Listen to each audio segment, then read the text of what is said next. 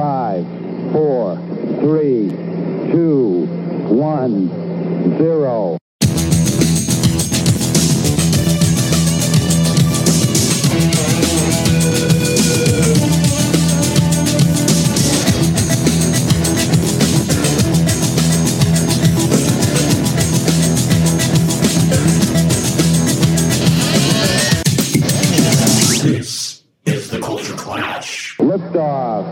A liftoff. And welcome everybody to the latest episode of Culture Clash here on the Fandom Podcast Network. I am your host for the evening, Kyle Wagner, and looking forward to having a very fun episode of Culture Clash because we've got something special planned. We are going to be getting our Culture Clash guide to time travel, where we are going to spotlight a time travel movie every every episode of Culture Clash for a while because 2024 is the year of time travel here at the Fandom Podcast Network. And I can't think of two better companions to tr- time travel with than my brother from another mother, the co-founder of the Fandom Podcast Network, Mr. Kevin Reitzel. So you know what's funny, Kyle, is uh, we've we've chosen 2024 as the year of time travel for us here on Culture Clash and Fandom Podcast Network. And I put a post on Facebook a few days ago how I had never seen the movie A Boy and His Dog, uh, which came out in like 72, 74, something like that, starring Don Johnson. Uh, and it apparently takes place in 2024. And even weirder, I went to the flea market yesterday and actually found a copy of that movie on DVD. I don't know what to say. That- that- that's kismet. I, I always laugh. At it. Reminds me of like Robotech or Transformers when, like in Transformers the movie, it is the year 2005. it's Uh, this is what we're highlighting right here. Sound of Thunder. More on that. and, and you know what we have somebody to thank for that movie being our first time travel spotlight because we can't time travel without our other time warp co-host and she is the of course the queen of movie foo the one and only Lacee Aderhold Yay, Lacee. Hold yours up. Hold yours up. Sound of Thunder. Sound of Thunder. I have Do you guys want to talk about how that came about or you want to wait wait later in the show for that? well, we, we can kind of pre- preview it a little bit why I think sound of thunder is kicking things off because um i kind of got the ball rolling about a month ago now because i was traveling and i happened to stop at the queen of movie foods movie mansion because you can see behind her I The mean, movie mansion. Kevin, I'm sorry, but I think she might put you to shame just a little. Oh, I know. She. I when I saw how much space, because remember, I went to her place before you did, Mhm. and she was still working on the space. But I saw how much space she had, and I saw all the boxes that contained the loot of movies, and I was like, "Damn." Yeah, e- exactly. But we were trying. I was. I, I. She. She was kind enough to let me crash for the night for my travels, and we were trying to figure out a movie to watch, and we were going through stuff she hadn't seen yet, and I spotted a Sound of Thunder. And Lacee, you thought it was a different type of movie than what? I did. If you look at this, I mean, it's got a moth on the front. And traditionally, I mean, what do you think of when you think of a moth, right? You think the Mothman prophecies, you think maybe Silence of the Lambs has a moth on the front cover. I really did think it was a horror movie. Um, I I will follow an actor if I if there's an actor I like, I will I'll just I'll go and grab everything I can of theirs to kind of have their whole um, catalog.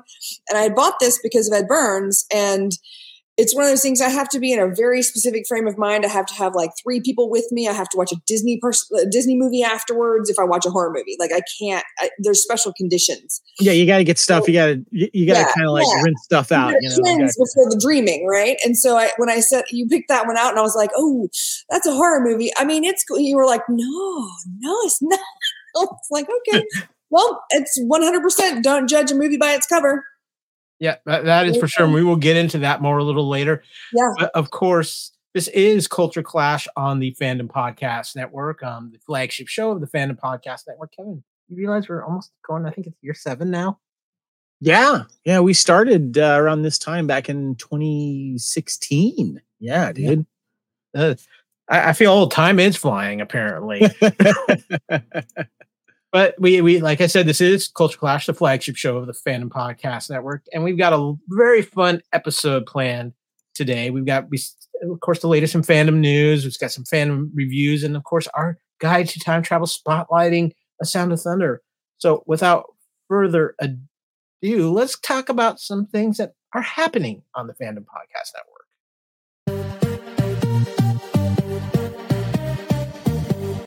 Shout out to Ken in the chat. What's up, buddy? Thank you for joining us. Much appreciated. Shout out to Kenny. I saw he's been watching Reacher season two. I need to watch yesterday's episode, which I know is the season finale. Don't know spoilers Yes, out there. I will be doing that right after we do this.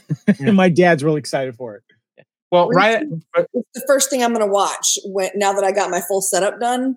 That's the first. I just finally got like all the channels, all the streaming, everything, and Reacher's like the top of my list. Nice. Yeah. Very nice. Nice. Um, but Kevin, we got some things happening around the Fandom Podcast Network, including things that are coming soon and just arrived. And to kick things off, did we have a draft? Did, did, did a draft happen on the Fandom Podcast Network, Kevin? We did, and we've had drafts before with uh, sports ball football, as uh, Lacee might say. But we decided to have a little fun with uh, the hair metal genre, hair metal era of 1980s through uh, early 90s um, metal music. And my uh, new co-host of the hair metal podcast, Mike, came up with an idea saying, "Well, why don't we take all of these, you know, all these awesome rock stars and musicians and let's hold our own draft and make our own supergroup out of it. And so we had a lot of fun with that. And I decided to take the ball and run with it, saying it has to take place in 1989 because that's when a lot of the old and the new were relevant uh, of that era and had a little fun with that and uh, had, you know, had you guys, uh, you know, choose your writer backstage demands and what cause you're playing for and why you're bringing these five members together for a limited time. And uh, we couldn't do it without you, Kyle, because you were our commissioner. You kept us in line and had a little fun with it at the time, too. I think you still have some resentment at me, though, for rejecting your challenge. Yeah, I threw a red flag challenge, which you allowed us to do, like they do in the NFL, because I challenged one of the picks, which I don't want to spoil here. But yes, and uh, I got voted down. Thank you very much. And I am a little bitter about that. That's okay because I still think I might have the best band with the leftovers. Kyle got to Kyle decided to pick his own band after we were done drafting because there was four of us of the leftovers that were not drafted, and it was pretty darn good. Well, we also have some other great things happening on the Fandom Podcast Network, including a show all three of us were just recording that will be coming out shortly on the Fandom Podcast Network. It's time. It's a new year, which means it's time for a new round of Time Warp. But it's a little change for Time Warp because Time Warp is going monthly, Kevin. Yes, it is going monthly. We've decided there's a lot of stuff to choose when it comes to talking about the movies and the other pop culture, music, and such around uh, 1984. And uh, obviously, 1984 is celebrating its uh, 40th anniversary, and there is some iconic movies that came out in 1984. But we decided to go monthly because there's just a lot to cover, and we want to make sure that we give some love to some of the TV shows a little bit more, and uh, um, a lot of the other pop culture surrounding the movies that we will also uh, talk about. Lacee's getting a shout out already. Hello, that's my friend Tara. Hi, Tara. Welcome to chat. Much appreciated. Good to see you. And of course, Kenny can never have not have enough hair metal. So That's right. I know, right? Yeah, yeah. also, Kevin, you got together with our good friend Lee, and I believe Lacee even snuck into that. She's all over the place on the Fandom Podcast Network. I think she's on I more than you and I. I did a very only, I, I only asked Lacee on for one particular reason because I knew that she would cover every single special feature commentary ever done about Payback, and she did not disappoint. And, you know, there's something about watching a movie five times in one go that uh, so you can get all the information. It's just, Yeah. it's just how it works. And Uh, I I put this on the docket because it's celebrating its 25th anniversary. It's my favorite Mel Gibson film, but more importantly, a very different ending came out with the director's cut about uh, about six seven years later, and we discussed the differences between the two. And uh, it was a great discussion and one of my favorite movies. Totally rewatchable. Make sure you check it out. That was a great show. Lacee, thanks for being on that. absolutely. also a project I am working on. It's still in it's still in development. Hopefully by the end of this month we'll be recording it. Um I've been uh, Godzilla Minus One was probably my favorite movie of last year. I'm a huge fan of giant robots and monsters. We're gonna do a couch potato theater remash of Pacific Rim because you know we just it needed to be done. Plus, we're gonna have a little conversations about Godzilla Minus One and the MonsterVerse because everything's kind of just coming together and having a moment right now with this genre and obviously with legendary not only because we have um godzilla minus one Pacific, the original Pacific Rim is a great film. Plus, we have everything going on in the MonsterVerse, including the outstanding show Monarch, which just wrapped up on Apple TV. Which I'm really hoping gets a second season because the way it ended, it definitely gave us a cliffhanger. And then we're also maybe even talk a little bit about the upcoming Godzilla Kong film that is coming out, which might be a game changer for the MonsterVerse as well. But we're gonna have some fun with Pacific Rim. We will try to prevent the apocalypse. Don't count on us. Cast around here. Tara loves Pacific Rim. Yeah, I, I was fun to rewatching it, Kyle. Um, got to throw it on the 3D glasses when I watched that one too. So uh, And One of the better 3D movies made. and it's Yeah. got a fun commentary. it Yes, it does. Okay. Yeah, Pacific uh, it's, it's uh, Guillermo. Guillermo. Guillermo I always Guillermo. Guillermo. my lips don't like the word. I love the My, word. my my wife can't pronounce his name, so yeah. And then coming in February, we're going to continue Time Warp. Time Warp Part 2, covering the movies of February 1984. Kevin, I, I'm feeling the need to dance, but I have no rhythm, so I probably shouldn't. yeah, one of the uh, highlighted films will be Footloose that we'll be talking about. Uh, one of my favorite films, and a film I have not seen yet that I'm looking forward to seeing is Blame It on Rio. Uh, and we'll cover, of course, some t- television and music as well. And finally, upcoming soon, not another couch potato theater, but we're doing a little crossover with hair metal, Kevin, because we're covering one of the funnest hair metal films I think ever made. Yeah, this actually was your ideal a while ago, Kyle, and uh, it's going to come to fruition here with, especially with Mike, my new co-host of Hair Metal.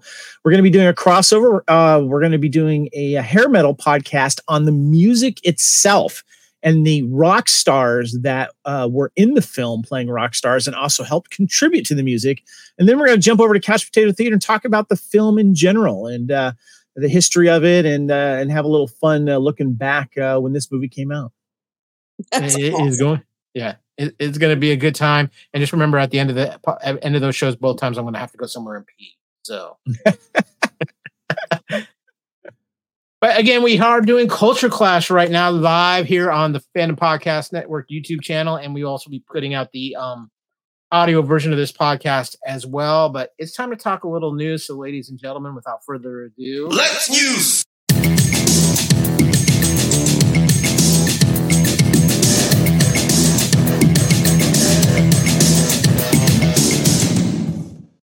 Okay, it is time to talk some news. And the top story for me is something that I am very excited about and have had enjoyed for a while. Godzilla minus one. But this isn't just Godzilla minus one. This is Godzilla minus one minus C. That is right. At the last week of January through February 1st, Godzilla minus one will be re-released in will have a second release in theaters, a black and white version of Godzilla minus one when this run is done on February 2nd, the theatrical run, which has been extended for about six weeks more than they ever intended, will f- will end for Godzilla minus one in theaters. Kevin, I'm going to try to find the time to go see this because seeing this movie in black and white just seems like it's going to give it something special. Uh, Kyle, you don't need to try to do this. You have to do this. If this is your favorite movie of all last year, you have to experience this. I love the fact that they're doing this because this is a throwback to the old original Godzillas that were that we would watch in black and white. I watched everything in black and white when I was a kid because we didn't get a color television until like 85 or 87 or something like that. So everything was black and white to me. But this is something that is a cool event to, to take part of. And so uh, make the time and see this. This movie was really, really good. Now, Lacee, I haven't had a chance to have talk to you about this. Have you seen Godzilla minus one? I have not. I and you know I gotta I, I gotta be in the right mood to watch a Godzilla movie. Um, and I haven't been yet. It's been crazy with the house and all that kind of stuff. So I will see it eventually. Um, and now I've got a ginormous TV to watch it on, so I don't have to worry about missing it in the theaters. But it sounds really fun to go see the black and white. I might actually do that. Yeah, and I will tell you this: this is more in the vein of the going back to the original Godzilla Gojira film than it is any other Godzilla film out there. Maybe the closest one that next to it would be Shin Godzilla, which came out in 2016. But Mm. yeah, this, this movie is phenomenal, and they made it on a sh- basically a shoestring budget, and it, it shows. I can't wait for Oscar nominations. Th- th- this is a this is a good example of a movie um, just hitting all the right all the right moments and a success as well because this movie has made a lot of money for the amount that uh, it was made for. So yeah. Cool. Um, can't wait for it to come on to home video too, so I can watch it whenever I feel like it. Oh, and other news, uh, guys, the Emmys happened, and first of all, I, I'm gonna say that uh, say this: Did we really truly care? Because it's been such a weird year for television because it was really affected by the strike. Um, but I, I still think it's important to talk about what is being recognized out there. Kevin, what do you think? I think that with the list of who won shows me it is um, a bunch of shows that I'm not watching. and not only that, but I don't have any um, inclination to want to watch them. I don't care how many Emmys this particular show or two in. I don't care if you're going to shove it down my throat. I have nothing from what I've seen in any trailers that I want to see some of this stuff. And I don't think it's representing uh, the right amount. I don't think it's representing the uh, shows that we really watch and enjoy. So for me, one of the shows that got a lot of outstanding um, Emmys was uh, The Bear, and I actually ended up I did watch this on Hulu on a, some recommendations because I was also very curious. Everybody was uh, talking about the amazing performance of Jeremy Allen White, who plays the lead role, and I actually really liked this show. I think this show was quite entertaining. Uh, kind of another kind of kitchen kind of thing, like Chef, um, but a little bit more intense.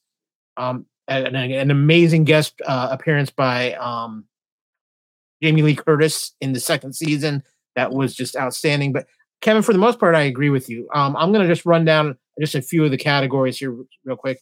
Outstanding comedy series, The Bear. Outstanding lead actor in a comedy series, Jeremy Allen White, The Bear. Outstanding lead actress in a comedy series, Quinta Brunson, Abbott Elementary. Outstanding supporting in a comedy series, Ebon Moss-Bachrach, The Bear. Outstanding supporting actress in a comedy series, Ayo, and I'm going to butcher this, and I'm sorry. Uh, it'd be The Bear. Outstanding drama series, Succession, and this is just the Succession category for the most part. Lead actor Kieran Culkin, Succession. Lead actress um, Sarah Snook, Succession. Outstanding supporting actor Matthew Macfadyen, Succession. Here's the change up. Outstanding supporting actress in a drama series Jennifer Coolidge, The White Lotus. Succession. Okay. I just to say Succession ended this year, so I think this was kind of like the Emmys going here. This is for all the success you had over your season. But yeah, this was very heavy loaded.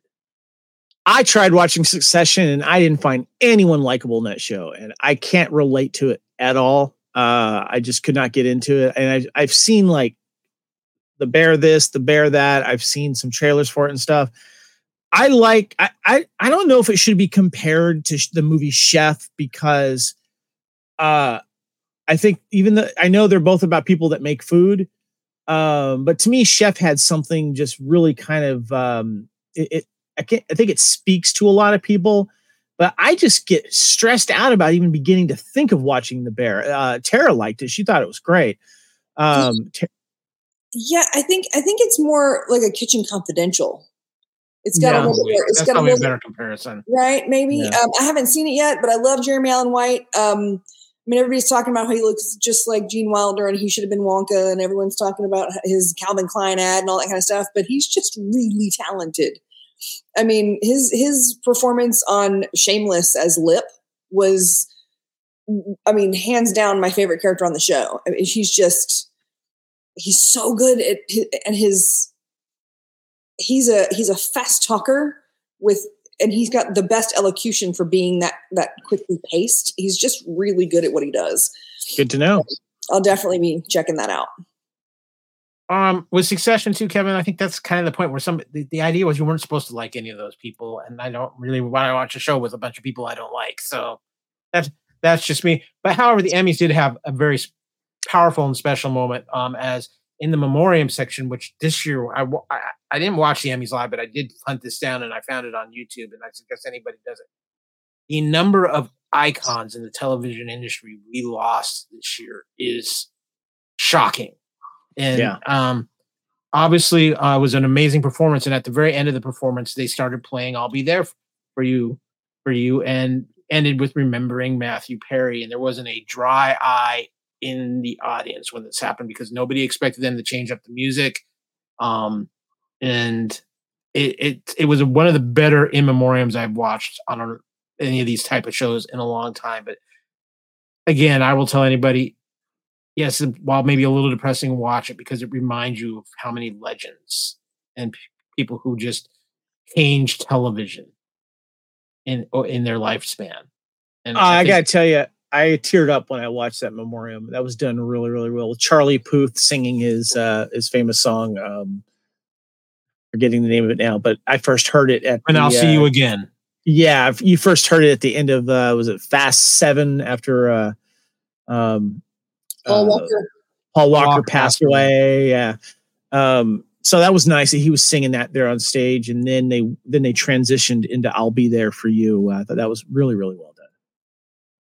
Um, just a very powerful moment. Definitely, like I said, if you can fi- find the link on YouTube, go check it out. But Kevin, we got to talk about something.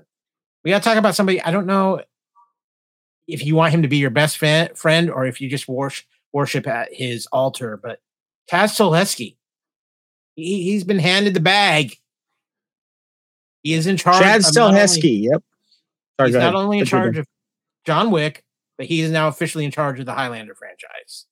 Um, yeah, uh. Chad is overseeing uh, both these franchises right now. Um, even though Highlander reboot is not a franchise yet, uh, he's planning on working on it to where it can be if it continues after this first film that we've been waiting for for a very long time.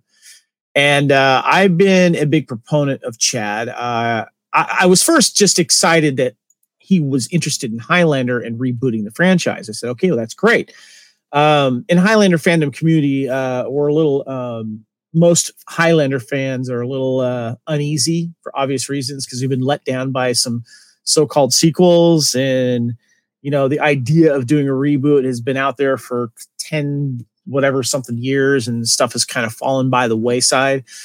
But uh, Stuntmaster, this is the article here on Variety. Stuntmaster and director Chad Stahelski will oversee the John Wick and Highlander franchise across the media for Lionsgate.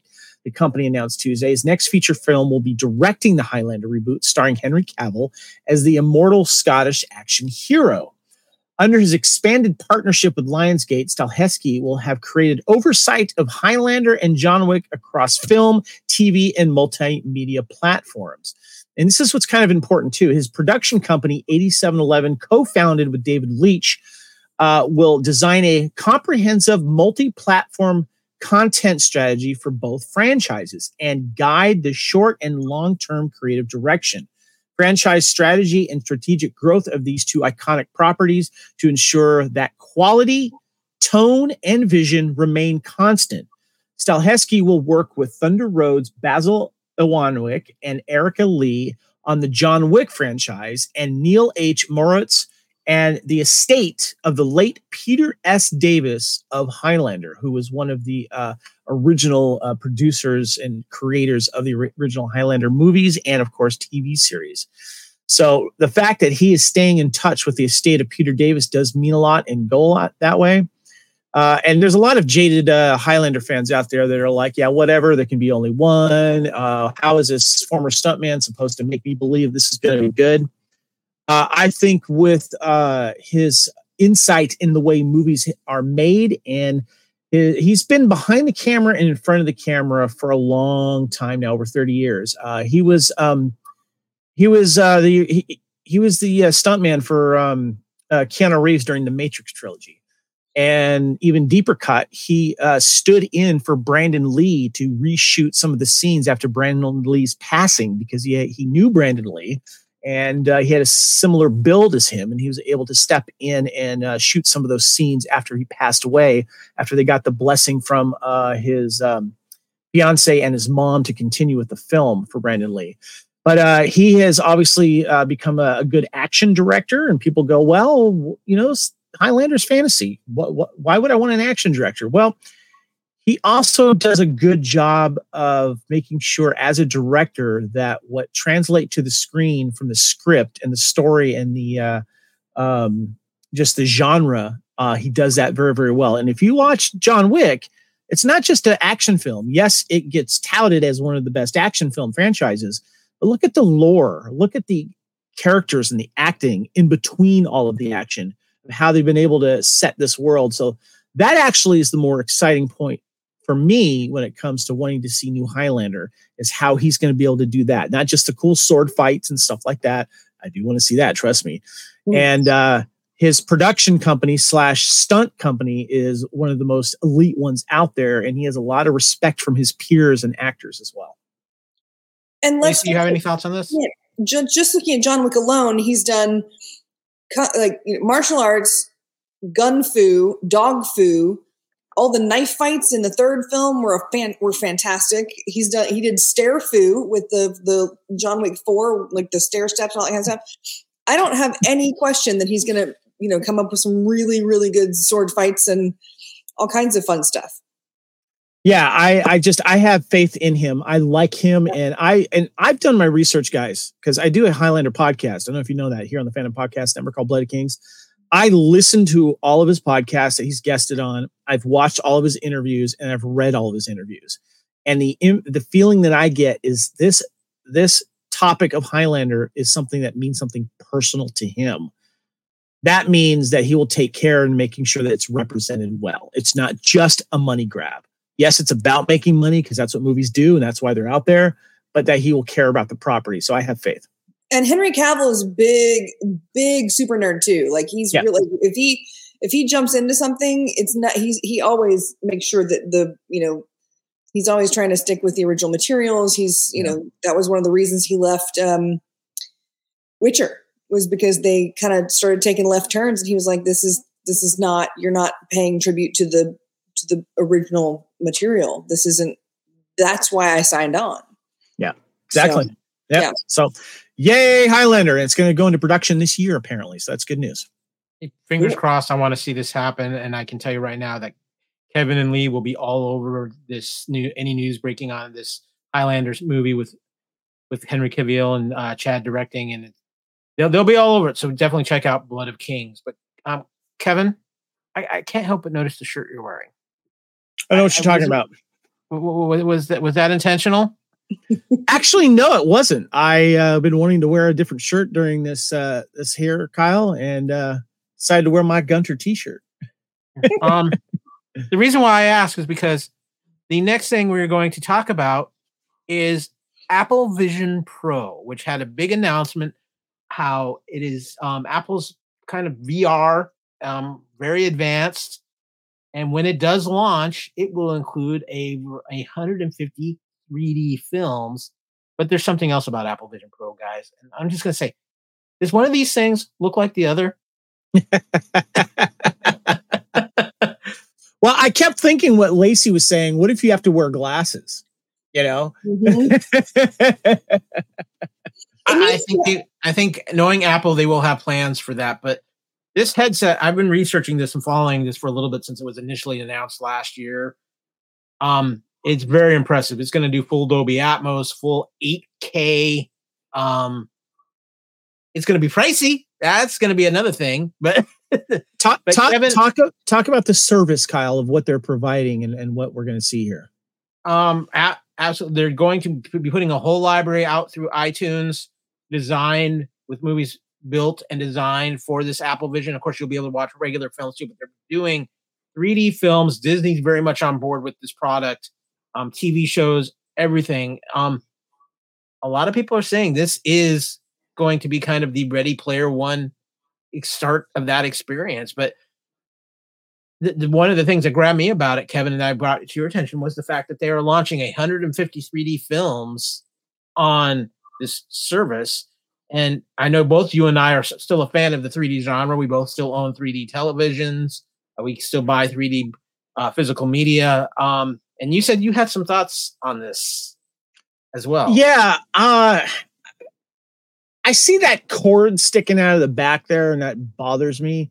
The problem with putting something that immersive over your head in tech in our times now, as opposed to in Ready Player One when it takes place in what 2040s or whatever it is, Mhm. is getting comfortable with this around your head and enjoying the theater experience. Now, I have a 3D TV and I can just take the any of the 3D glasses and put them over my glasses. They they they fit that way. But I also have an actual pair of clip-on 3D glasses that I got through an optometrist friend of mine. And this is the RealD 3D um uh 3D basically that all of these that you can watch in. And I'm just worried about comfort to be perfectly honest here. And that price point is going to be a tough sell it, I know that they're going to have 3D movies as kind of like a side thing you can do, but it's going to be interesting to see. I, I have never put on any of these glasses before. I've never done these virtual reality things before. I've never gone to those booths at conventions. I just, I'm just not, I'm not there yet. I, I I'm not ready to jump into that yet because it feels and looks cumbersome to me, and I need to be comfortable in my viewing of watching stuff. I tried an Oculus once. I, I, didn't. I mean, I put it on, and of course, I just got LASIK surgery. So the problem with LASIK is that you you have short. You're you need cheaters more quickly, right? Because I'm 50. If I was 30 when I got it, it'd be fine, right. no problem. But now I'm 50, so I need cheaters. And you put an Oculus on, it's designed for someone who's got 20/20 vision. Exactly, and so yeah, I'm 53 going on 54 and I have glasses. I have the bifocal ones with the mm-hmm. the the no lines. And so yeah. I have to like look up through here and stuff. And you're right, they're all designed yeah. for people that have perfect vision. As long as I'm able to put something over my glasses and it doesn't hurt me, like right, right. now, I, I, think was there something about prescription versions of these, Kyle? Well, I was gonna say they need to have like a like a, a tuner on the side, like you would use on a microscope you know yeah or or what you do when you look through binoculars you know yeah yeah yeah uh, maybe that so there there has been a aspect change in the technology of vr and it started with playstation 5's vr ps vr 2 now while the, the actual product itself is not selling well more because of a lack of game library psvr 2 where before you had a camera that you kind of had to look at with psvr 2 they've designed it to where the cameras are actually in the unit and they they're right on your they see your eyes and they see the movement of your eyes and the unit is designed to fit over glasses and so they they they are getting that and apple apple if anybody's going to per- perfect that technology it's apple. But again the big thing i'm curious if this is not like a power cord or a storage unit that she's hooked into or something like that. I they haven't shown enough of it yet. It's still it's out there but we haven't really gotten to see it demoed.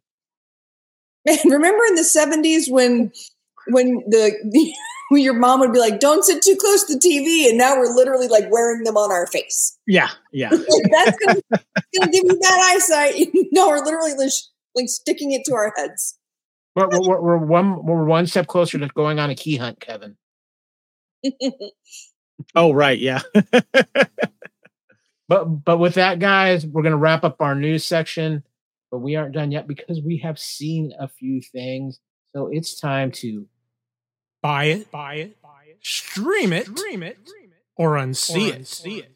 Kyle, I I I, uh, I have one that I forgot to tell you guys. I was going to put in the notes that I did want to take a minute to discuss. There is a movie that I have seen that I that is worth mentioning. Okay, go ahead. So I saw uh, Leonardo DiCaprio's uh, Killers of the Flower Moon finally because uh, it dropped on was it Apple Plus. Uh, if you mm-hmm. have Apple Plus, it's now free. You don't have to down download it or purchase it or whatever.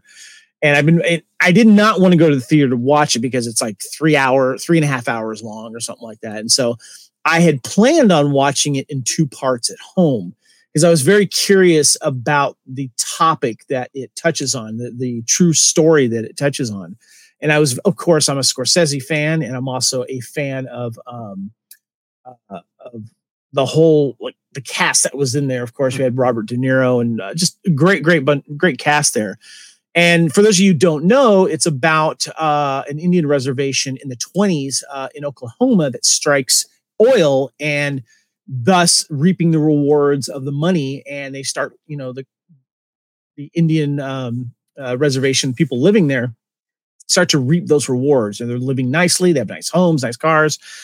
But unfortunately, uh, it um, bunch of uh, basically greedy white people uh, tried to systematically um, call the culture so they can have the oil for themselves.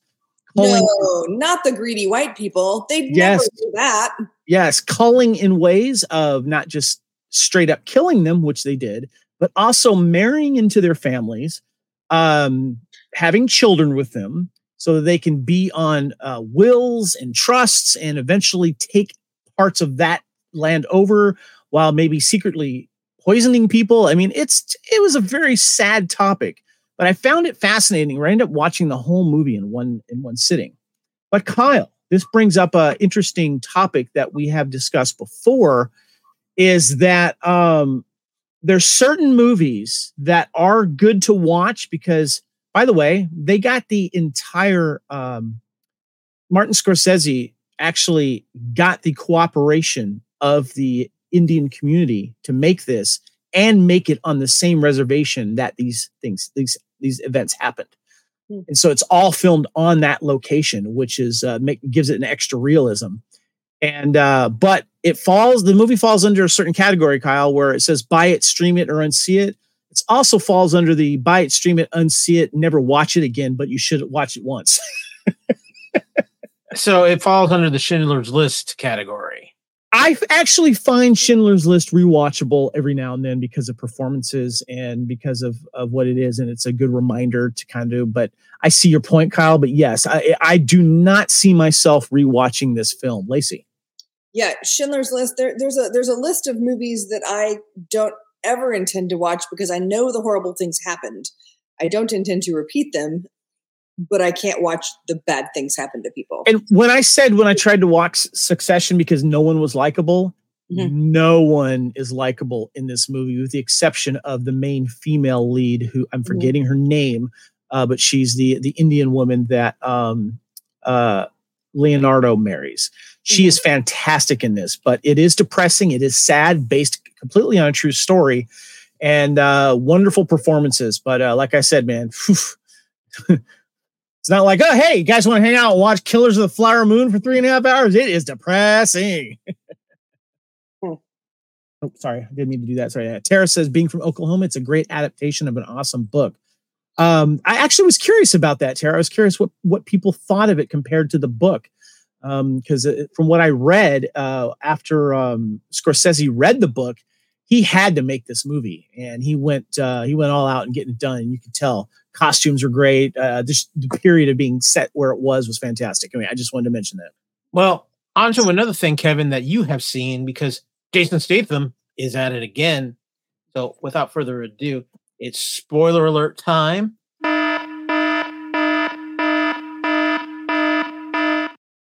Thank you, Jeff. Lily Gladstone. Yes, appreciate Jeff over there uh, checking us out.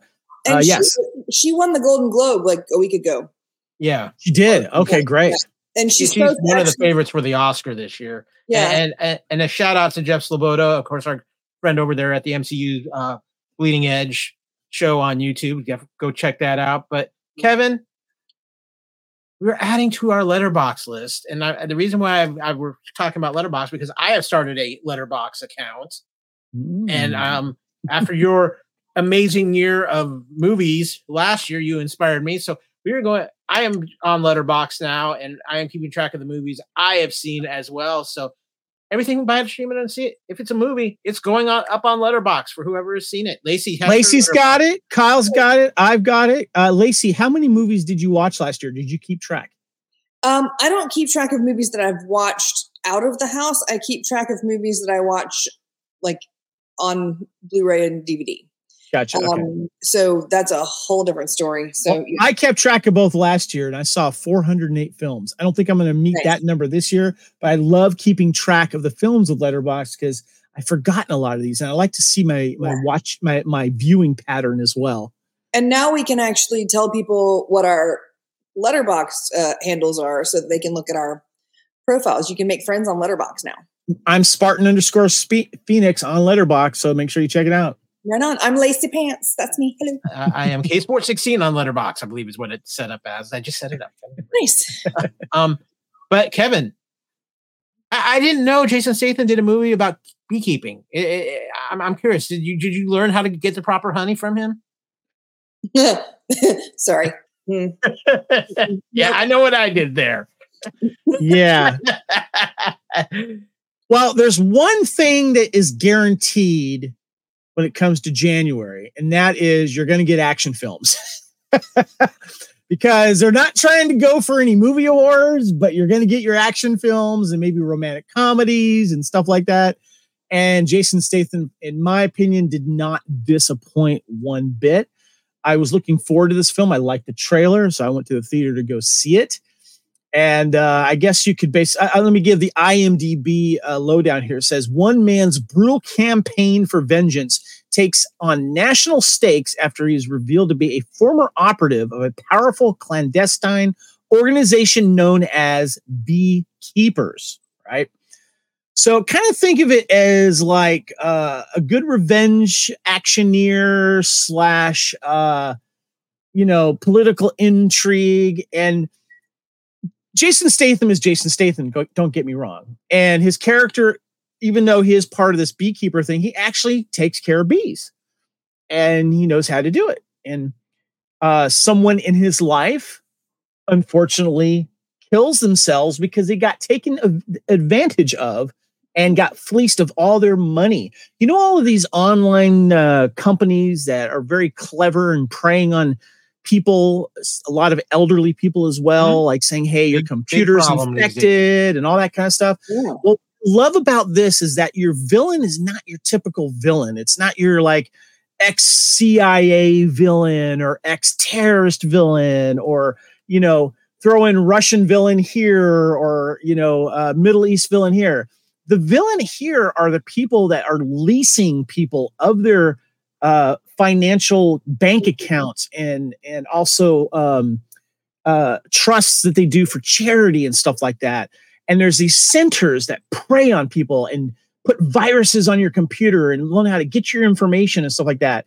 And I love the fact that that's the enemy, and that the enemy's power goes right up to the top and he basically is just a one man army of like burning down this, taking care of that, and you get to see Josh Hutcherson as a very slimy twenty something year old.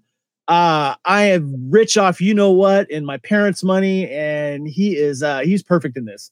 Oh wow! Okay, so Kevin, I need to ask you because let's be honest, Mr. Statham's last couple of films have not been that great. Okay. Yeah, Expendables 4 sucked ass. And I said that before on it. And and we also had Meg 2 the Trench. Meg 2 the Trench, yes, was not good. Yeah, I did not care for that one as well. Uh, this is back to Jason Statham. Yeah, this is if you want to see him doing some kicking ass and doing it well in a smart script, a smart actioneer, and villains that you haven't really seen before, but you are like, oh my god, these freaking call centers! I'm gonna kill you. yes, you're gonna you're gonna like this film. It's it's well done. It's only like what like an hour. What was it? How long is this movie? It's not that It didn't feel that long anyway. Um, hour and forty five minutes, including credits. Uh, highly recommended. Check it out. And and you also get Jeremy Irons. He's in there as well. Phylicia Rashad is in there. Minnie Driver makes a, a moment in there as well. But Josh Hutcherson steals it away as the slimy villain in this. I love it. I'm very excited about this. I have always wanted to be a beekeeper. I've always wanted to have bees. Very excited. I have and, I have bee lip balm. I'm very happy about it.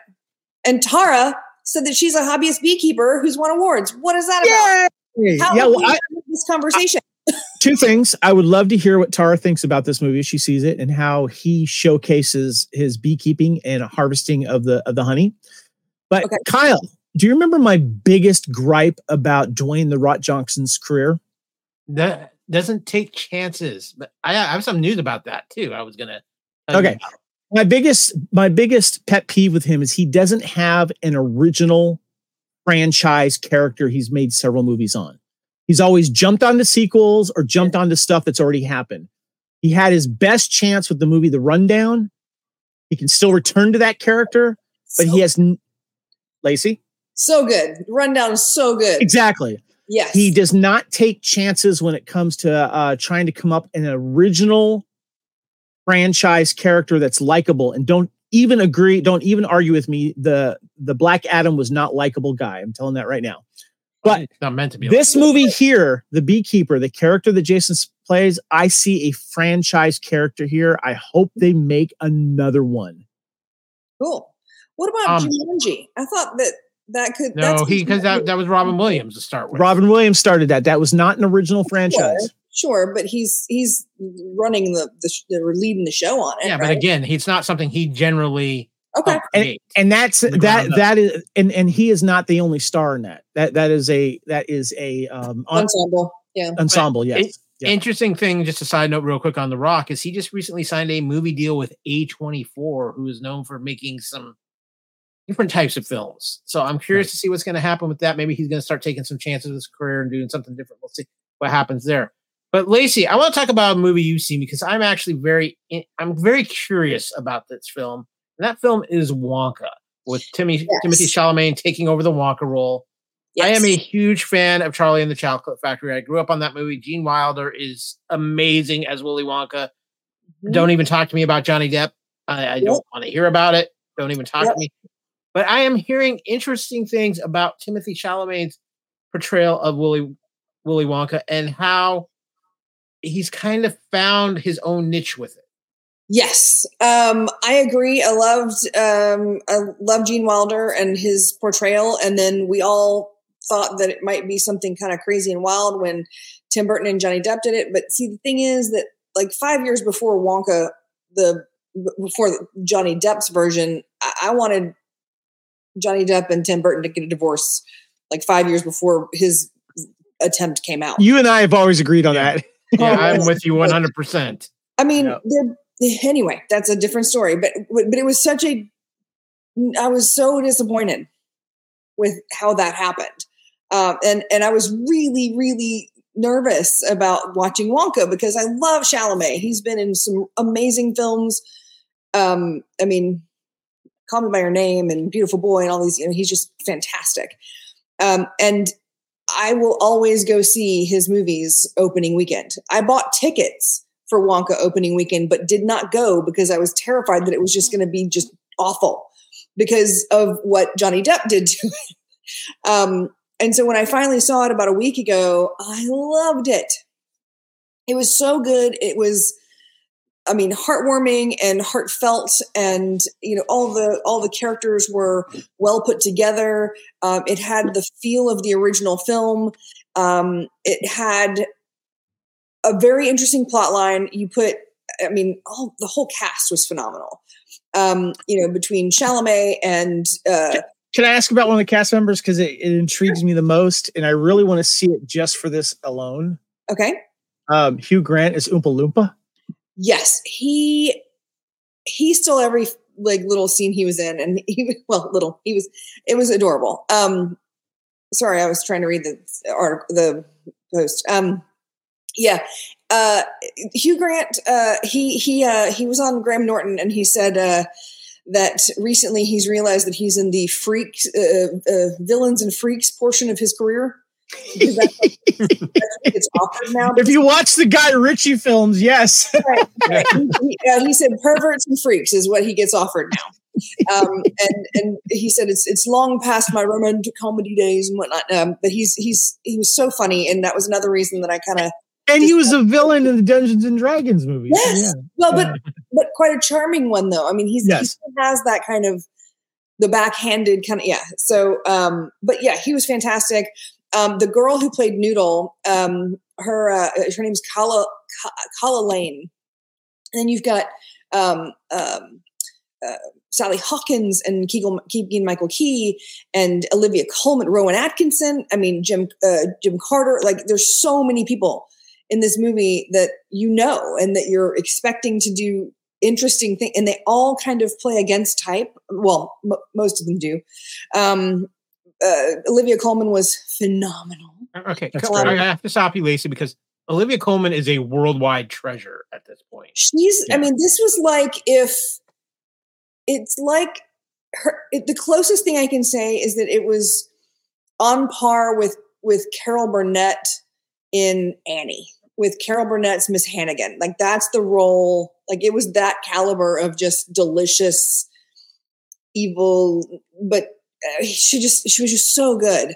Um, it felt like um, sort of like one part Mary Poppins and one part Annie and one part like it just had that overall good, sweet, innocent viewing So experience. got a question for you, Lacee. Yeah. Uh, I'm going to see this. I'm going to wait for streaming because I don't think. Okay. Yeah, I'm just, I'm just going to wait for streaming. I've already made up my mind on that.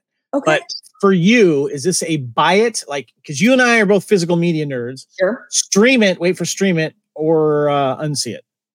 Uh, it's go back to the movie theater and watch it a couple more times, then stream it until you can purchase it. So that's a buy it for you, definitely. All right. Yeah, yeah. And- and- and real- definitely Real quick, I just I just wanted to mention that for me, this Beekeeper movie is a buy it for me. I didn't say that at the end there, Mhm. uh, and I will definitely be streaming it. But this is a buy it for me. I will also say about Wonka, the color palette alone and the musical numbers are worth seeing it on the big screen. Gotcha. That's a Um, good point. Okay. If you are a musical person, if you're, I mean, and it is, it is very like, I mean, just hugely colorful. Um, so there's a lot of sing and dance, and you know, little Timmy Tim does his thing. He sings, he dances. He's the you know the whole, whole triple threat.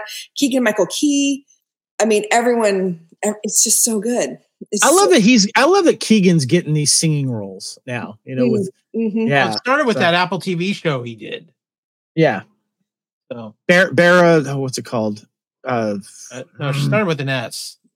I don't know. I just got Apple TV Plus yesterday, Yeah. so I haven't No, watched. you're gonna you're you're in you're in for some I'm- treats. I'm We'll, very- we'll, we'll talk later. We'll, we'll- we'll talk later, Lacee. Um, Hmm? but Kevin, speaking of streaming things and search things, Amazon original role play with our good friend Kaley. yes.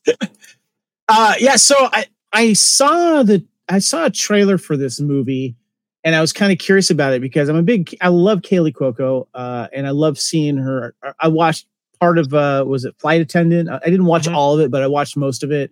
Uh enjoyed it for what it was.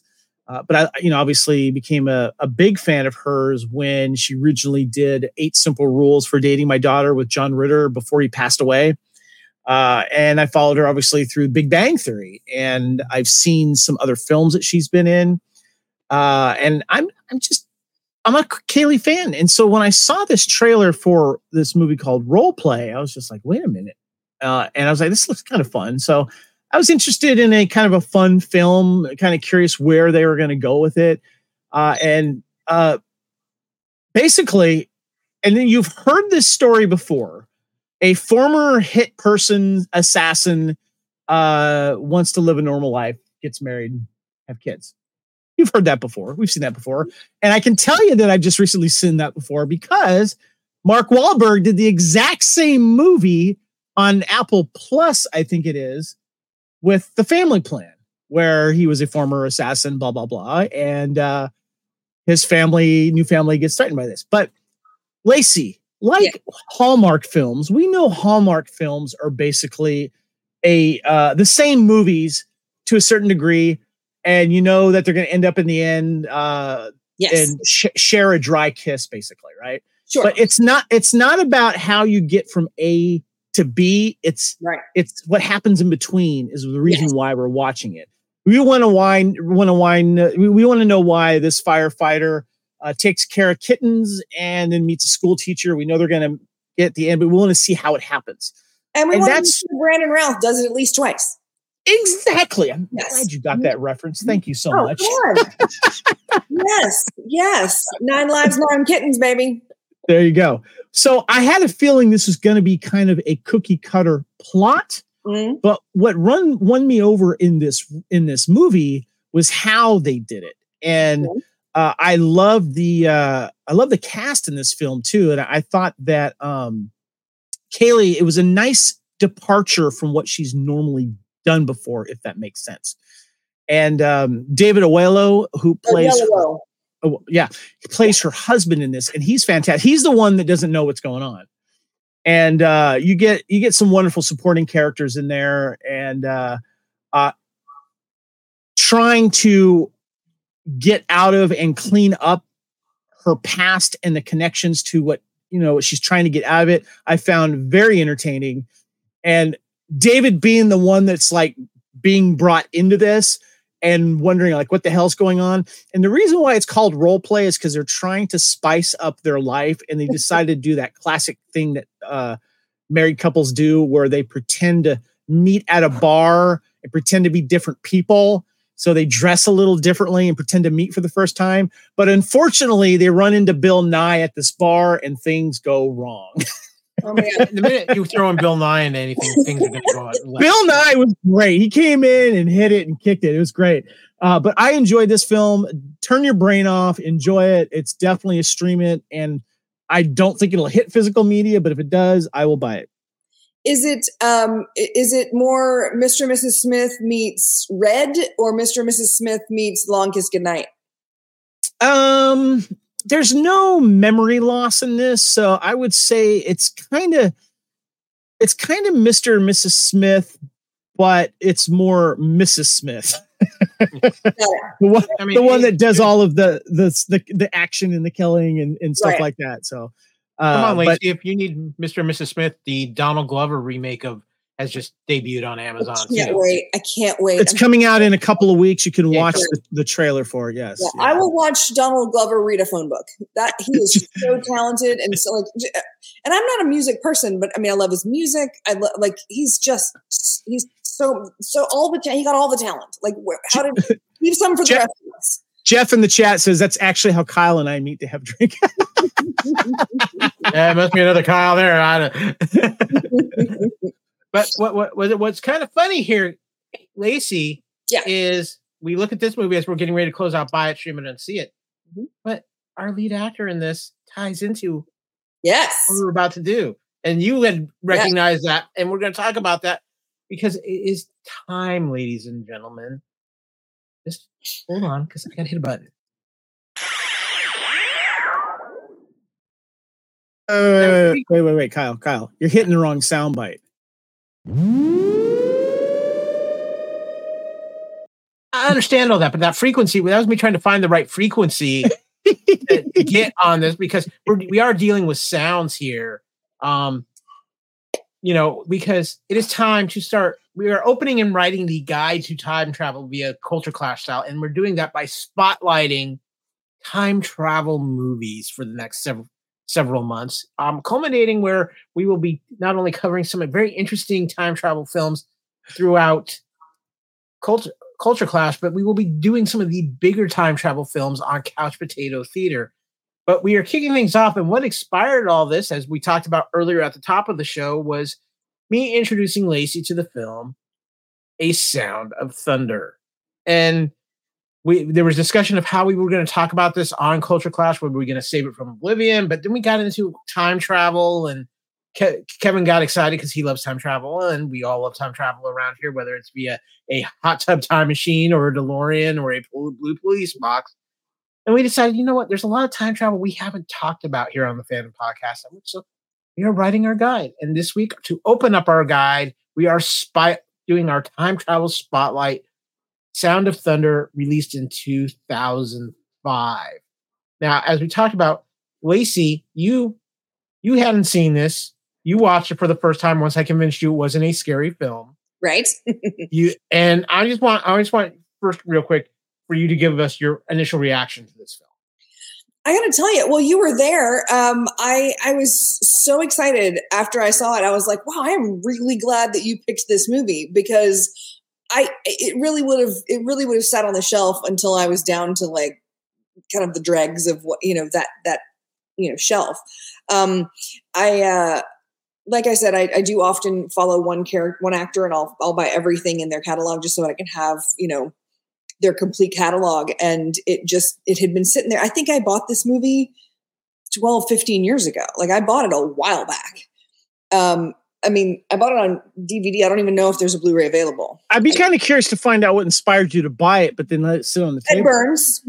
Ed burns. I i just i loved ed burns. He's been in uh, so many i the um his first trilogy um from um what is it uh, moonlight uh, brothers mcmullen moonlight and valentino like um no that's not it.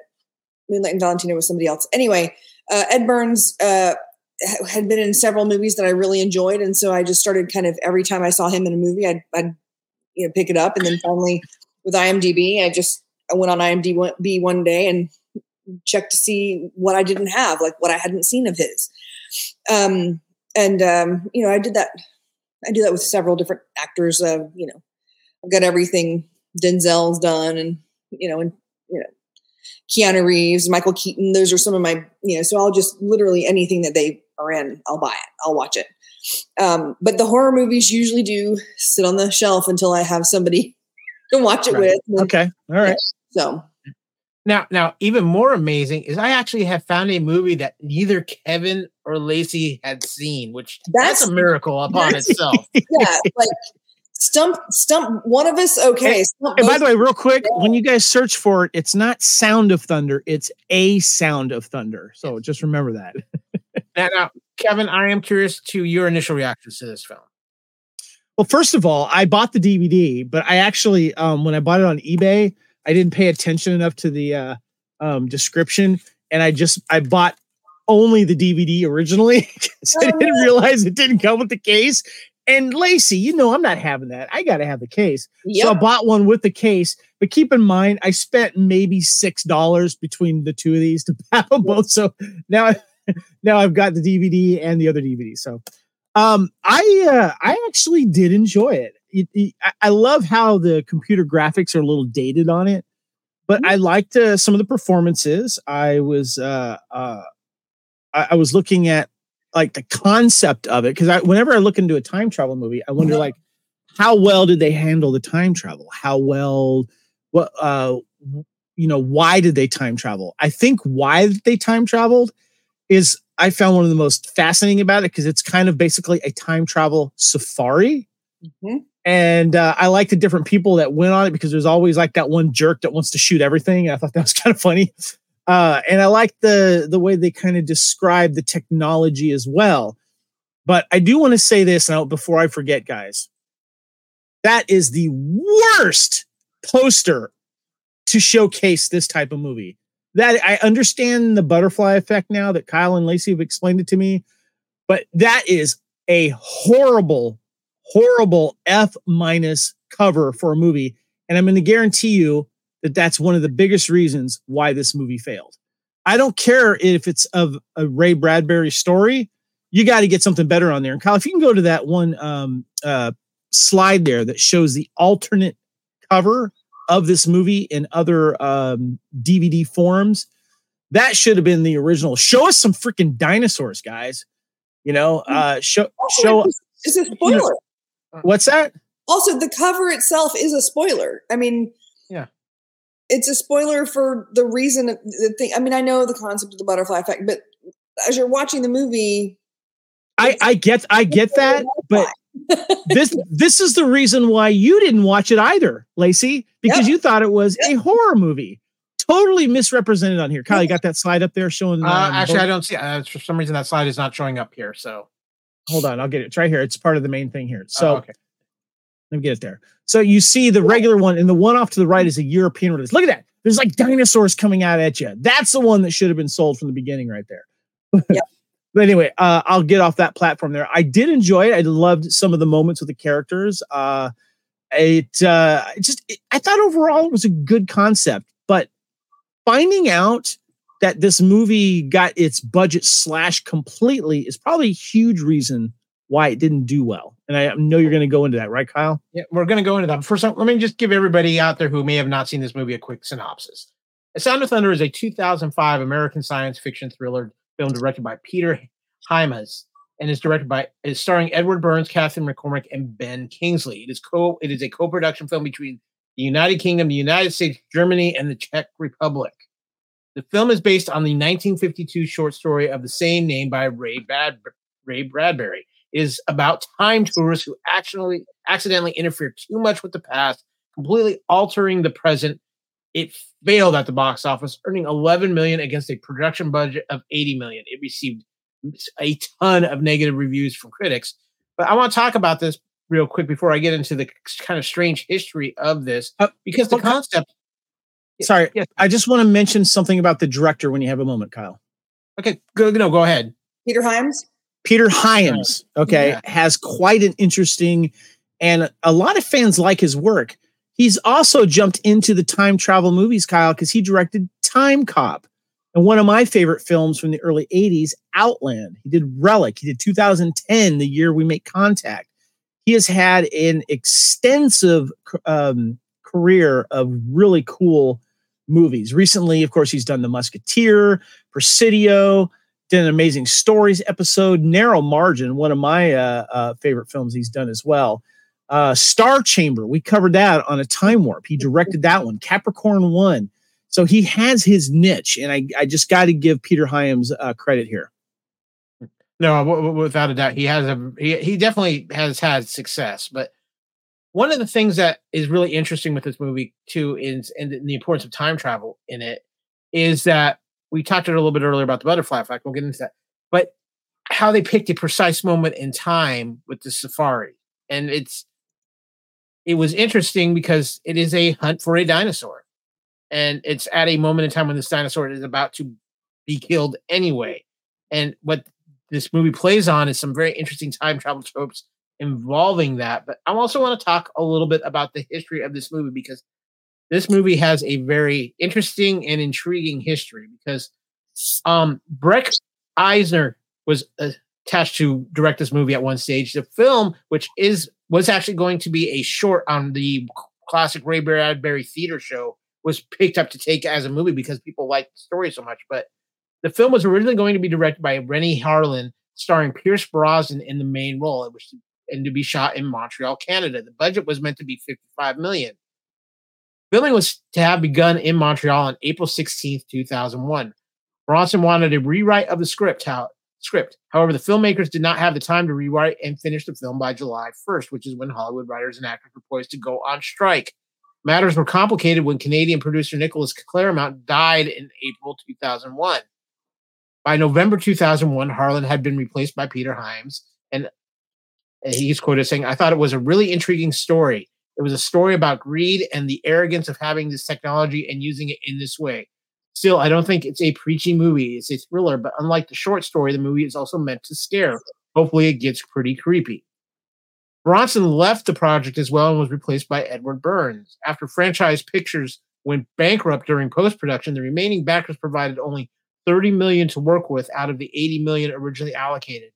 Pre-visualization software was used heavily on this film, and you can see it when you watch it in the effects. This this movie's effects are very green screen without a doubt. But guys, this this film had such a very bizarre. I mean, this film was supposed to again be out like early 2002 and not coming out until 2005. And I remember when it, I, for me, I remember it came out. I actually saw it in the movie theater, and because I, I, was, I was intrigued. I've always been a fan of that Ray Bradbury short story, so I was very intrigued. And I'm, I'm also an Edward Burns fan, and I was, I found this movie enjoyable. It has its flaws. The effects, even then, weren't the best, but I have a soft spot for this movie. I, I think this is kind of what falls into a cult classic kind of film for me, guys. And I will say the the the special features are reminiscent of like seven to eight years ago sci-fi channel like like sanctuary or um you know one of those maybe like primeval or or Prime, primeval new world um they have that it's that level so it doesn't pull you out of it completely. It is still a watchable and enjoyable flick. Um i also really loved the fact that this was based on the fact that in 2055 when this t- takes place all animals are gone. Like they have hunted animals to extinction, all animals. And what Edward Burns is doing, he's running these um, these tours, but his his payment, his his you know kind of side hustle is trying to get like DNA samples and stuff like that, so he can recreate some of these animals to help the actual environment. So it's kind of got an environmental kind of feel to it as well, um, which I thought was pretty interesting it's got a great cast in it as well, Kevin. I mean, you got obviously Edward Burns, you've got Ben Kingsley, you've got Catherine McCormack, you have a very young David Oyelowo in this, which Lacee pointed out to me. I had mm-hmm. forgotten he was in this. In is it is it Oyelowo? Is that how you it's, say it, Lacee? It's, it's basically it's O yellow O. So, but you gotta you gotta connect that W and the O at the end. So it's O yellow O. Oh yellow oh yellow okay. it's, it's yellow between two O's. I uh Kyle, speaking of cast, I was kind of crushing on uh, Jenny Krase, played by uh, Jamia J- Jamam Jamia Rooper. Is that how you say her name? J E M I M A Rooper. Yeah. Jemima. Jemima. Jemima. Is that what it is? I didn't want to say it that way because I wasn't sure. But anyway, I liked her in this. I thought she was good. I was kind of crushing on her too, to be honest with you. Yeah, I, I, agree. And um, I, I, this is a totally different movie if Pierce Brosnan stays in the Oh, okay. Let's can we talk about that for a second? Okay.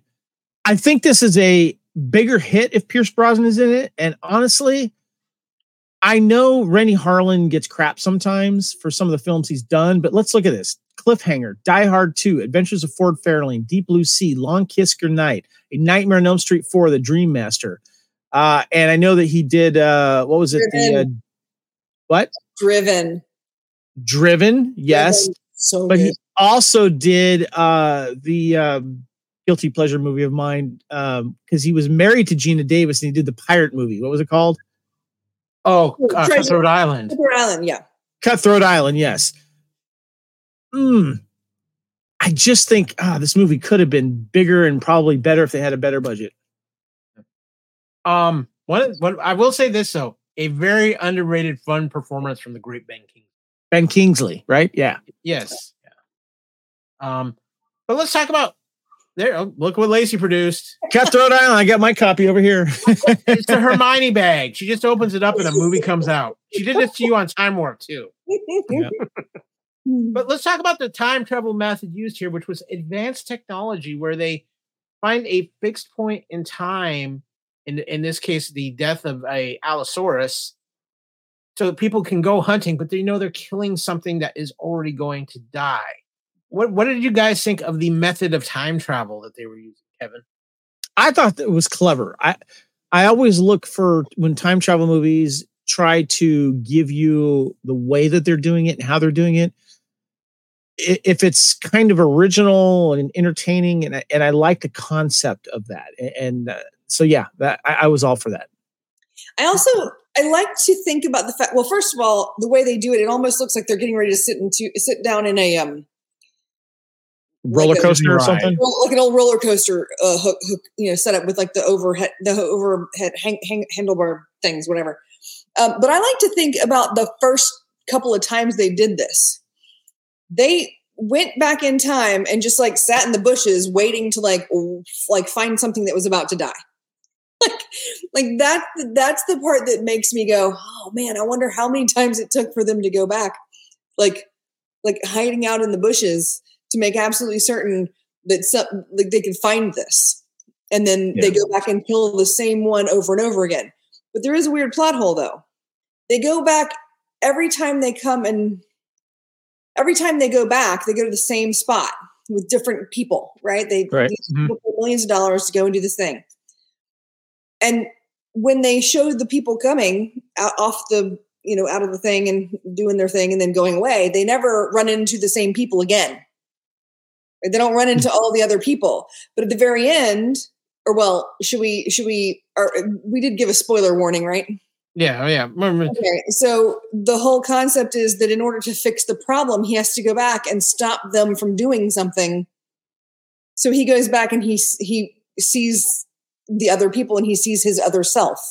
Right. It's interesting because he sh- they should be seeing the same uh, like every group that's come by, come before them, which is an Those aren't interesting, those aren't questions you're supposed to ask in time travel. interesting little nugget. I didn't, Well, I didn't realize that until right now while I was thinking about it. It wasn't even. It's it's been Well- like six weeks, so this movie keeps you thinking. The more Right, you think right. about it. Yeah. So so let's talk about the time travel trope you used here, which is the butterfly effect. Which, if you're not familiar with the butterfly effect, the basic is if you t- travel back in time and you kill. In this case, it was the if oh he stepped on a butterfly, killed the butterfly before it's time to die, so he changed something in evolution that goes wrong. And it, there's a great episode of The Simpsons, uh, one of the um Treehouse of Horror episodes where Homer keeps he kills something and he keeps going back and killing more things or doing something different to try to set it right and he's just making it crazier and crazier as he goes hence the I, I like how you can I like how you can go back to a Simpsons episode, or as my wife always reminds me,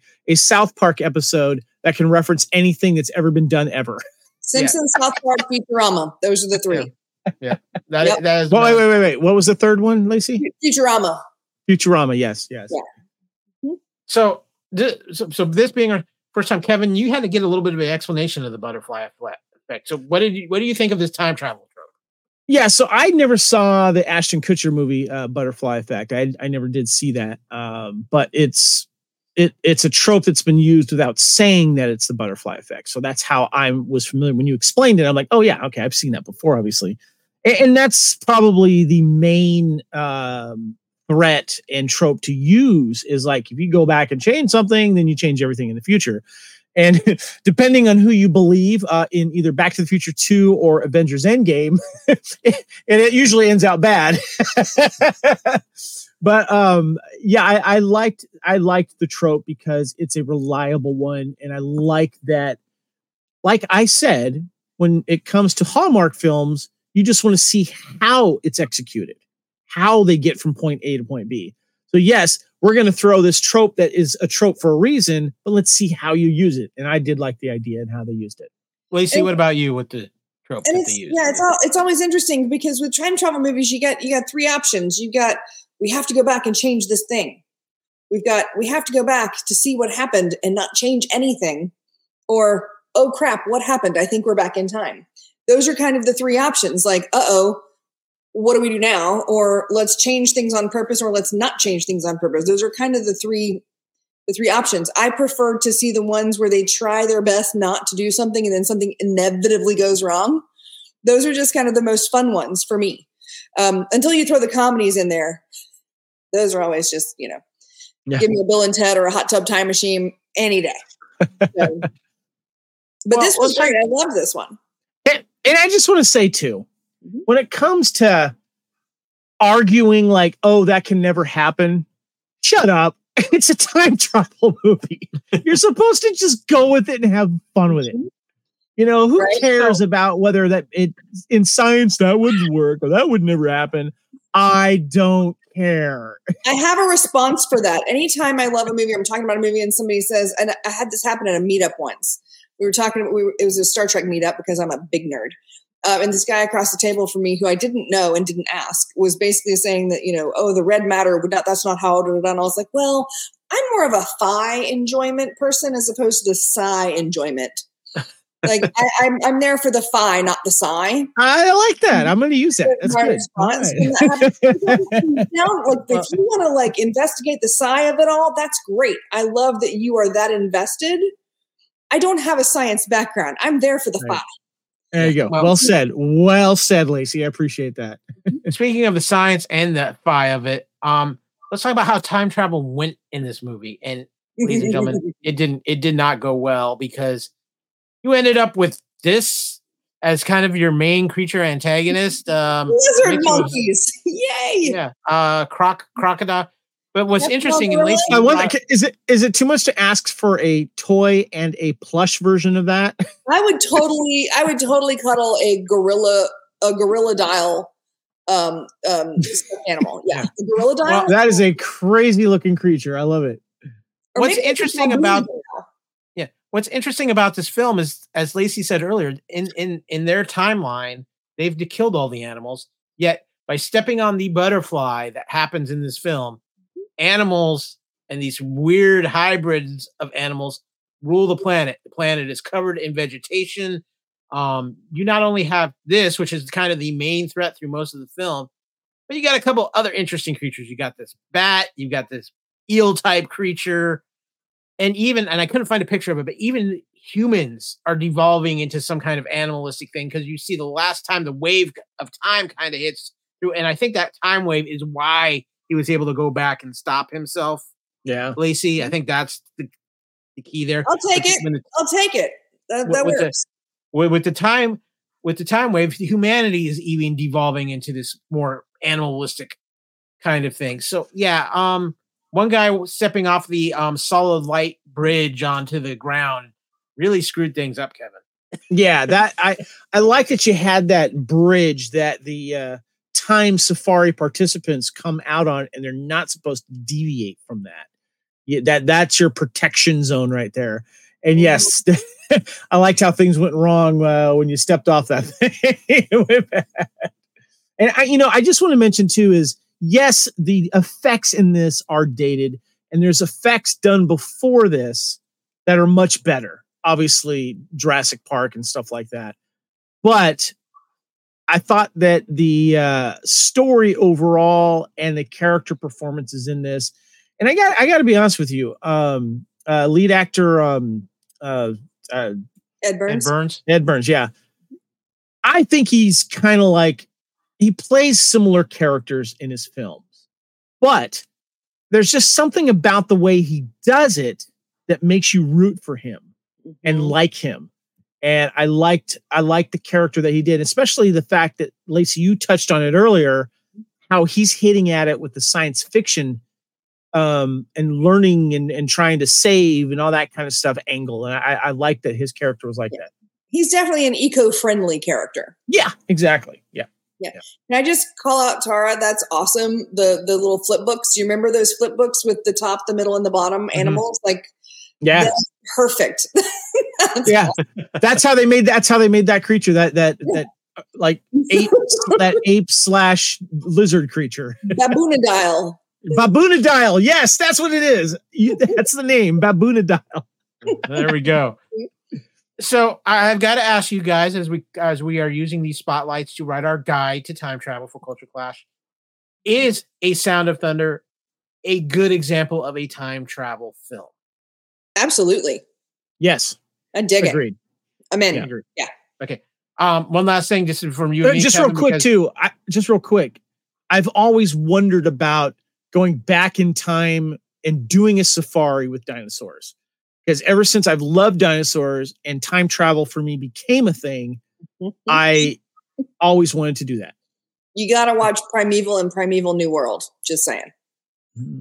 Uh, BB, BBC show very fun. Um, but Kevin too, real quick. Um, I'm saving this movie for.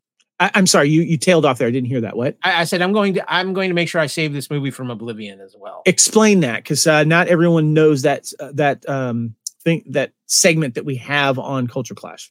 we have a we have a culture clash segment. We haven't addressed it in a while, but it is called Save Save from Oblivion. And we find a movie that's kind of on the fringes, maybe hasn't been talked about for a long time. People kind of know it, but you know, it's kind of seems like it's lost in the ether a little bit. So we find one of those types of movies. Um, ones we've done in the past include Driven, the Sylvester Stallone movie Driven. Um, Yep. And we we decide do we just let it go off into the ether, never to be heard from again, or do we throw it a lifeline and do we pull it back? And with this movie, uh, this is a pull it back for me. I, I remember I just I, I like this movie in the theater and re- I've seen it a few times and rewatching it with Lacee and seeing her discover it for the first time and knowing you discovered it for the first time. It's it's got a uniqueness to it. It's got a weird place in Hollywood history because of what happened with it. And I agree with Lacee too. It very the effects very much remind me of like early versions of the TV show Sanctuary and its effects with all the green screen. But it's an entertaining movie at the end of the day. Yeah, Lacee, did you freeze up or are you just still? I think she froze up. Uh, yeah, We we, we lost her. Lacee will come back on a second. But Kyle, I just want to mention that, you know, when you were talking about it, I'm like, really? I never heard of this film. Time travel? Yes. Wow, good cast. So I guess the decision is would I save it from Oblivion? Will it go over here on one of these shelves? Or will it go, or will it go back to the thrift store or something like that? Lacee, we're trying to figure out is would you save this from Oblivion? Would you put it on that shelf behind you? Um, well, I would put it five shelves down under S for, for sound. but yes. Not not a a sound No, of no, thunder. No, no. A, N, No? and E are ignored in the alphabet as Okay. per words of. I- Just want to double check. Yeah, I Mhm. definitely save it from Oblivion. By the way, Kyle, you don't want to save the movie Tom Cruise movie Oblivion from Oblivion. I throw it out at you, and you're like, "Mm." Uh, it, it, it, it's already in Oblivion. There, there's no saving a something that's already existing in Oblivion. have you rewatched it? I'm just saying. No, I'm, I'm just saying it's a guy I like the movie, but yeah, it's it's, it's it's it's it's Oblivion. You can't save Oblivion from Oblivion. It says who? It's a perfect candidate for that for that segment. It is. It's called Oblivion. Well, I, I'm just gonna say this. Um, I'm not I'm not gonna say the movie yet, but we do have a movie plan for a save save from Oblivion that I think is going to be a perfect Ooh. candidate for it. I, I want to give a shout out to Tara here. She says, I'm very interested in watching this movie. And she says, also said, I would donate $6 to the charity of the endangered movie. I like that.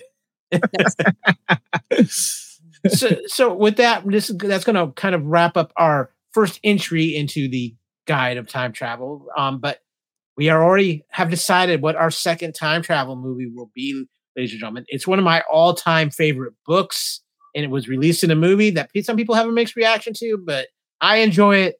It is stars Paul Walker, Gerard Butler. It's Timeline. hmm Directed by Richard Donner. Yes. And it's got Uh, uh, and- Sutherland in it. Kiefer Sutherland's brother Rossif is in it. I also um uh Billy Connolly, who I am a fan of, yes. um, who plays Paul Walker's dad in this film, and I thoroughly enjoy it. This so we've got we're going from dinosaurs to medieval times, ladies and Uh, gentlemen. And can I just share something that I picked up uh, off Absolutely eBay not. recently? I have to share it because I didn't know this movie. I'm a big, I like Herbie movies. I don't know if you know this or not. And uh, I found out that um, Ash from Evil Dead starred in a Herbie movie called The Love Bug. Disney's The Love Bug, starring Bruce Campbell himself and Alexandra Wentworth, directed by Peyton Reed. Kyle, do you Of remember who Ant-Man Peyton Reed? Ant Man, and also directed some Mandalorian episode as well. And Down with. Love. There you go. That's awesome because he did a 60s movie in the like early 2000s and he used only technology that was available in the 60s to film the film. Love that. That's Yeah. a good movie, by the way. And this is a VHS copy, oh, Kyle, because they did not make DVD copies of this. So I'll have to be watching it's this. a, it's a good thing old- I've sent you a couple of VHS over the last couple of years. Players. Yeah, I got a few. Well, ladies and gentlemen, you have been watching Culture Clash live on the Fandom Podcast Network uh, YouTube channel. So- and yes, Bubba Hubbug. Bubba Hobug. well said, Tara. Extra props for that. Um, there we go. We need the Love Bug on 4K. UHD Blu-ray. go. Get it on Disney. Come on, it, it can't, it's got to get on the plus if nothing else. Come on, Yeah. come on, guys. But we have been watching Culture Clash here live on the Fandom Podcast Network YouTube channel, or you've been li- joined us by listening to the audio version of this podcast. Either way, we hope you enjoyed what we've been feeding you with this episode of Culture Clash, um, the guide to time travel, where we spotlighting some amazing films over and some crazy films and films about motorcycles traveling through time. Maybe at some point, I I, I, I don't know. Um, there's a lot of interesting time machine devices out there, Kevin. Yes, there is. That's that's one of the more interesting things that we'll dive into is how they traveled back in time. Now, what device was used? Yeah, because there's some interesting ones. But as always, you can join us on the Fandom Podcast Network YouTube channel to watch any episode of Culture Clash Live that we've done since we opened up the channel. And of course, too, you can also find the audio versions of all our shows on our master feed, uh, uh, fpnet.podbean.com, or you can find all our podcasts on any of your major I, um, podcast catchers out there from iTunes to Spotify to Amazon to uh, iHeartRadio. So many great ones out there. You can find our Facebook page where we try to keep you updated all with all things fandom, fandom podcast network. You can email us directly at fandom podcast network at gmail.com. You can find us on Instagram at fandom podcast network or on Twitter slash X at fanpod network. I'm Kyle. You can follow me on Twi- Twitter slash X at a Kyle W or on Instagram and threads at a Kyle fandom. Kevin, where can people find you on the socials? Uh, Spartan underscore Phoenix on X, uh, Instagram, and uh, Threads, and also now on Letterboxd. Uh, I just want to give a shout out to uh, Tara, Ken, and of course Jeff that came in and said hi to us. Thank you guys for watching and contributing to the discussion. Much appreciated. Thank you guys so much. Lacee, of course, I know you don't have a big social media presence. You kind of hang out around with, us crazy people here at the Fandom I Podcast Network. know, I know, but I am on Facebook and I am on Letterboxd, so that's one where you can, um, you know, you can find me. I, I, I haven't done terribly many, but I have put, you know, probably a dozen or so um, actual reviews on my, on my films that I've watched. Things like Jack Brooks' Monster Slayer. That's right. I wrote Yeah, I've uh, I, I do all movies, whether it's theatrical or streaming or whatever or Yeah. DVDs, but I, I always rate them. I don't I don't really give any written reviews, but I Mm. definitely rate them. The it. one to five stars. Got it. But see, now when you do a five star system, do you do based on the the the value of the film, or do you do it based on watchability, like rewatchability? Uh, that's all c- contributed to my my score. Yes. Gotcha. See, mine is entirely based on rewatchability. I can see something that is an Oscar winner. It's amazing. It's this, you know, fantastic drama, and it's going to be a one because I'll never watch it again. but it's going to be a five if it has the word like mega in the title, or if there's like a man and beast combination that happened through accidentally. It's going to be a five. But You know- Lacee, there's only one film with Mega in it that matters, and that's Mega Force. So It's true. Ace Ace that- says so. He's right over there. Yeah, yeah. Mega If Ace, Star- if, uh, if Ace Hunter said so, it, it is a fact. Um, Mhm. Again, guys, thank you for watching. You're watching the Fandom Podcast Network YouTube channel. This has been the latest episode of Culture Clash.